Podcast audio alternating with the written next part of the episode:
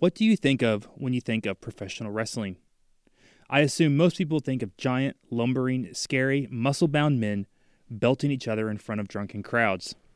What probably doesn't come to mind is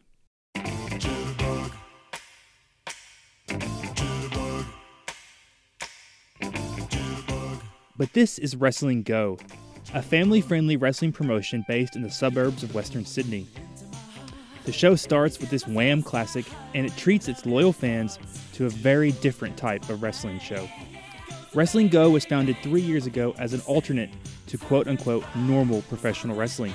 Controversial match decisions can be decided by the invisible but ever present Mayor Bob.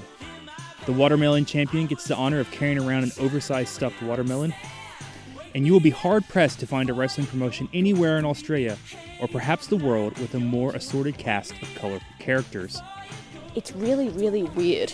You know, you can have half man, half bee abominations of man and nature. You know, you can have clo- you can have alien clones. You can have anything you want. That was Wrestling Go superfan Anna. And along with all the crazy antics, tonight's show was special for another reason.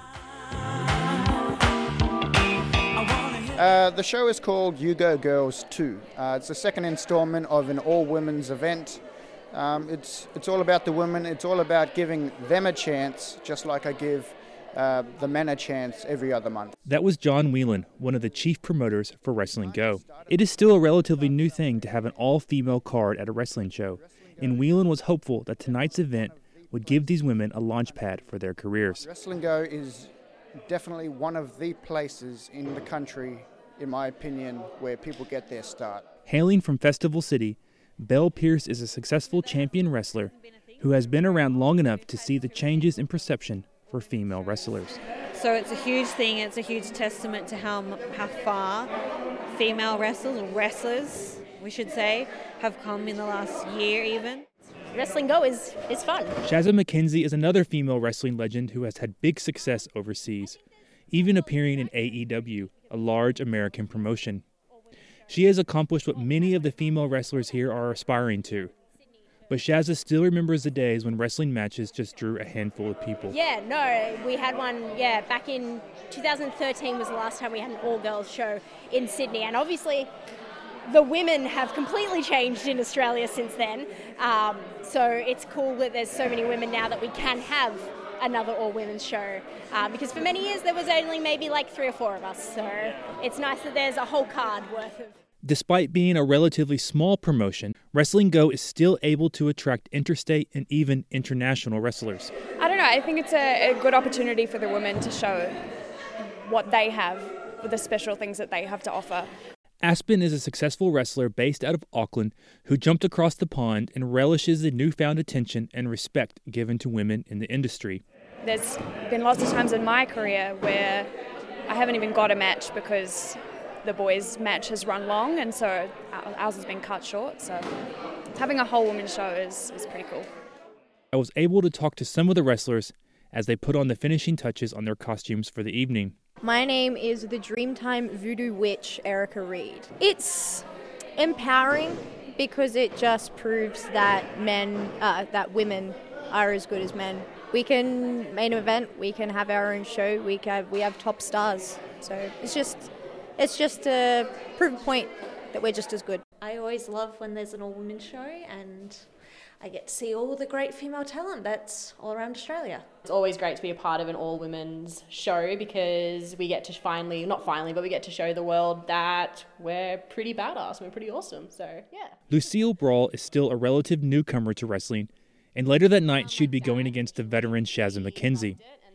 I asked her what she would say to any holdouts who might think female wrestlers were somehow inferior to their male counterparts. You just you just got to watch women wrestling anywhere these days to know that they are just as good, if not better, than some of the male wrestling out there. And I think these kind of shows really prove that there's so many talented females across Australia and across the world that, that really love and are so, super super passionate about wrestling as well. And um, you've just got to you've just got to be here to really see the amount of effort that all of us put in, all these amazing females at these shows put in. The night's action didn't disappoint. Mayor Bob issued a proclamation via a crystal ball, no less.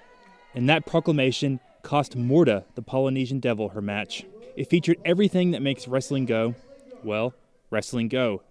Amazing technical ability, intense action, people being thrown into chairs, fans used as weapons, and even a sausage being used as a sword. The crowd's reaction says it all.